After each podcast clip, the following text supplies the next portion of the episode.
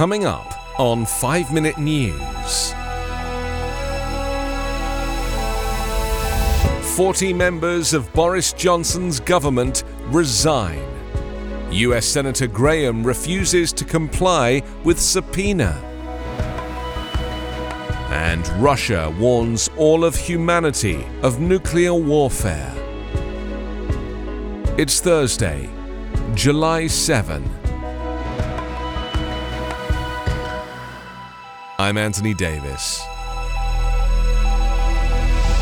Autocratic British Prime Minister Boris Johnson defied pressure to quit on Wednesday from senior ministers and a mounting rebellion within his ruling Conservative Party, saying he will fight off any attempts to oust him over a series of scandals.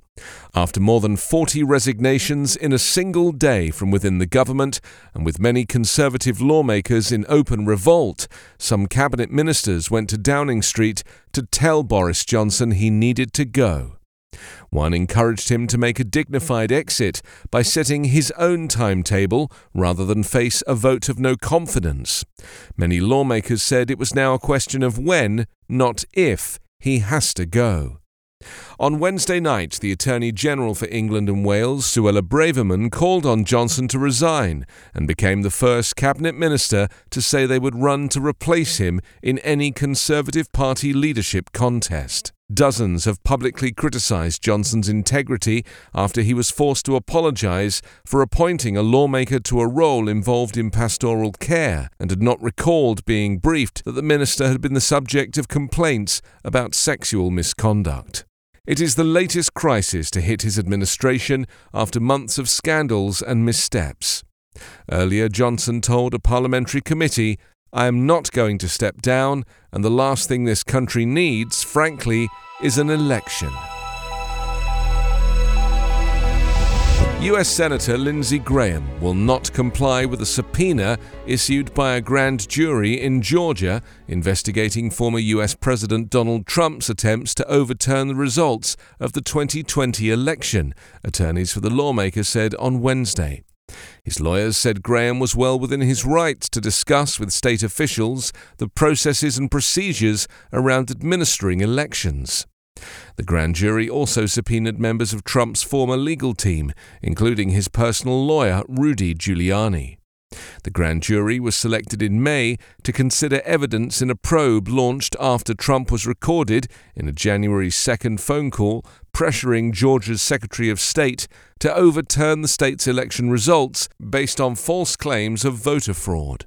Graham's attorneys said in the statement that the senator was being called as simply a witness in what they called a fishing expedition. Any information from an interview or deposition with Senator Graham would immediately be shared with the January 6 committee, they said.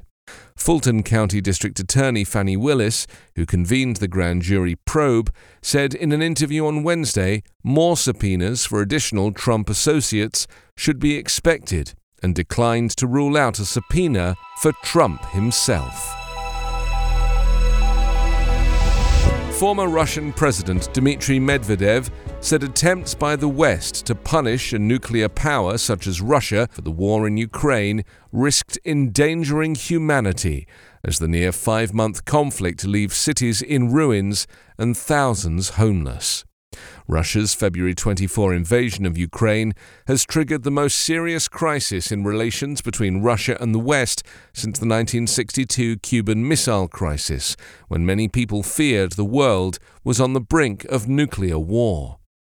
US President Joe Biden said Russian President Vladimir Putin is a war criminal and has led the West in arming Ukraine and imposing crippling sanctions on Russia.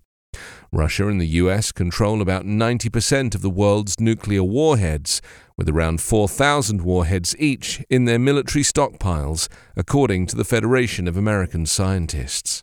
Medvedev cast the United States as an empire which has spilled blood across the world, citing the killing of Native Americans, US nuclear attacks on Japan, and a host of wars ranging from Vietnam to Afghanistan. Attempts to use courts or tribunals to investigate Russia's actions in Ukraine would, Medvedev said, be futile and risk global devastation. After failing to seize the capital of Kiev early, Russia is now raging a war of attrition for Ukraine's Donbass region, parts of which are controlled by Russian separatist proxies. You can subscribe to 5 Minute News on YouTube with your preferred podcast app. Ask your smart speaker or enable 5 Minute News as your Amazon Alexa flash briefing skill. Subscribe, rate, and review online at 5minute.news. 5 Minute News is an evergreen podcast covering politics, inequality, health, and climate, delivering independent, unbiased, and essential world news daily.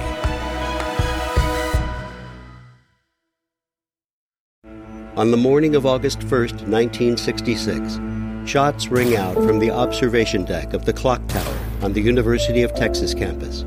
It marks the infamous beginning of the modern era of mass shootings in America.